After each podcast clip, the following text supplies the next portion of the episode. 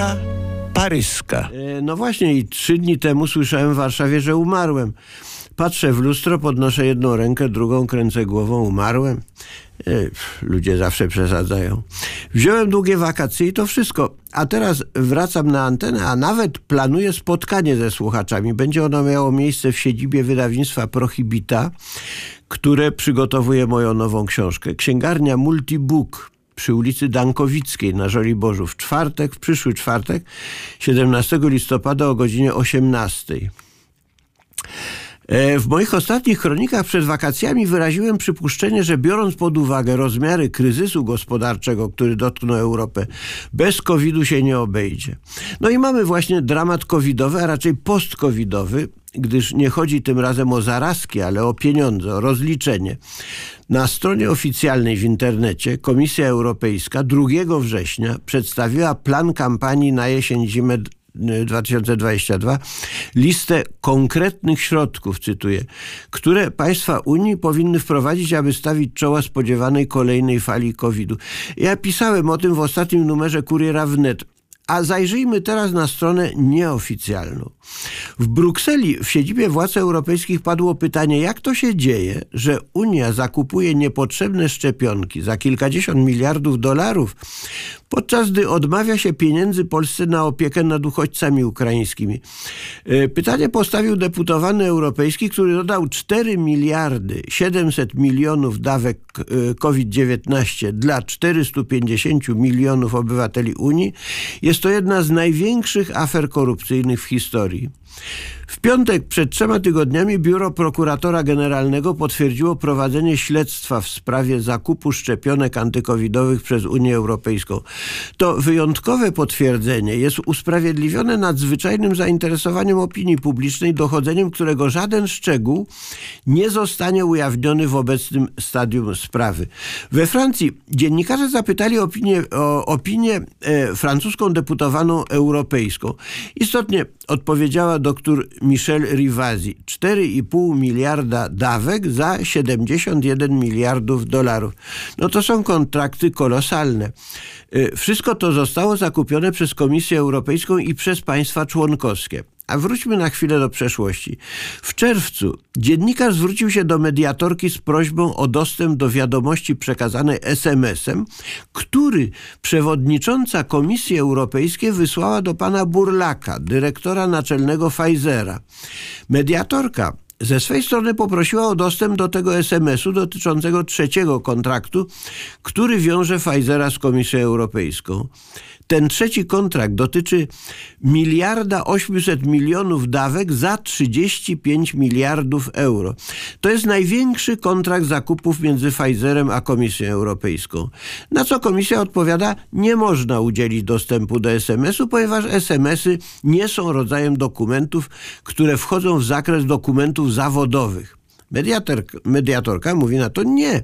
SMS-y należą do typu dokumentów jawnych, podobnie jak maile, i ona domaga się wglądu w ten SMS. Koniec końców komisja odpowiada: Nie możemy pani dać wglądu, zgubiliśmy ten SMS.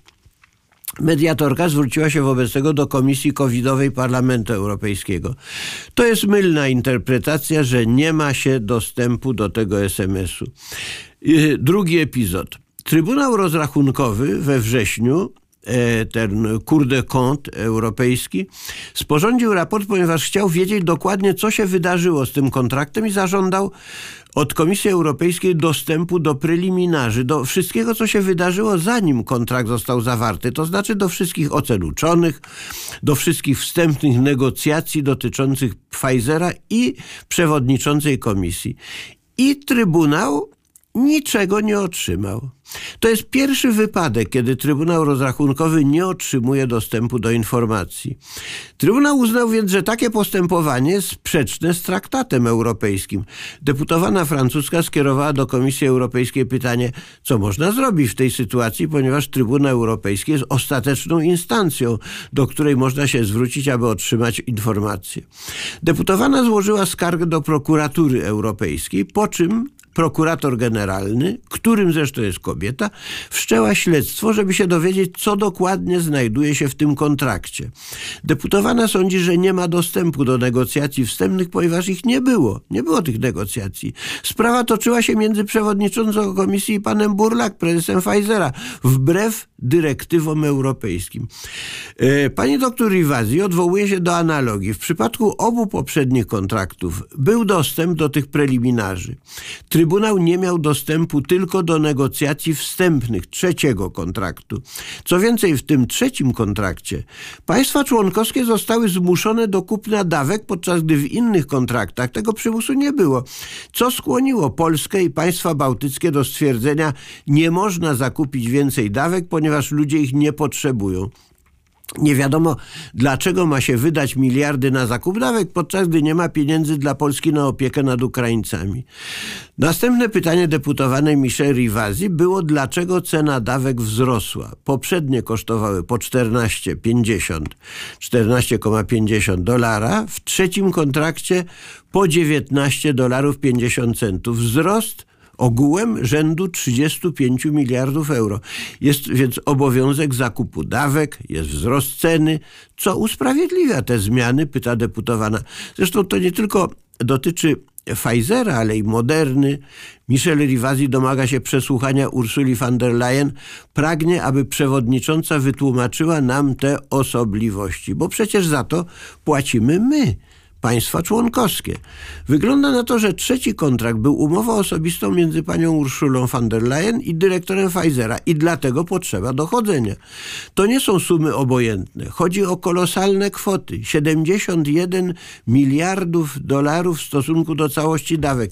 Nie tylko u Pfizera. Pfizer to rząd 35 miliardów yy, dolarów. 71 miliardów to globalnie Pfizer, Moderna, AstraZeneca i tak dalej. Śledztwo otwarto przed trzema tygodniami. Deputowanym nie zakomunikowano całości kontraktów. Nie wiadomo, jakie sumy dano laboratorium farmaceutycznym, jak na przykład Sanofi na prowadzenie badań. Nie wiadomo, czy laboratoria zwróciły te pieniądze, czy coś odkryły, czy nie odkryły. Jest rzeczą nienormalną, żeby te negocjacje nie były jawne i następnie, że negocjacje prowadzone są zawsze na korzyść laboratoriów farmaceutycznych, a nie na korzyść obywatela europejskiego. Kwestia została podniesiona zresztą przez Trybunał. Dlaczego na przykład w kwestii odpowiedzialności za skutki uboczne to są zawsze państwa członkowskie, które płacą odszkodowania ludziom, którzy mogli zachorować, a nawet adwokaci reprezentujący laboratoria mają być płaceni przez obywateli europejskich. Zresztą Trybunał Europejski zadał pytanie, dlaczego nie renegocjowano odpowiedzialności w przypadkach skutków ubocznych. Wciąż nie ma odpowiedzi. Pytanie, jak długo potrwa śledztwo prokuratora europejskiego? No, z pewnością kilka miesięcy. Oby jak najszybciej, gdyż pojawiła się wątpliwość. Przewodnicząca, jak ona, powinna respektować prawo europejskie. Tymczasem y, Ursula von der Leyen przekroczyła zasady i przeszkodziła funkcjonować prawidłowo strukturom ustanowionym między funkcjonariuszami komisji i państwami członkowskimi. W wielkiej formie powrócił na antenę Piotr Wic, z czego bardzo się cieszymy. Kronika paryska w każdy czwartek o godzinie 7.45.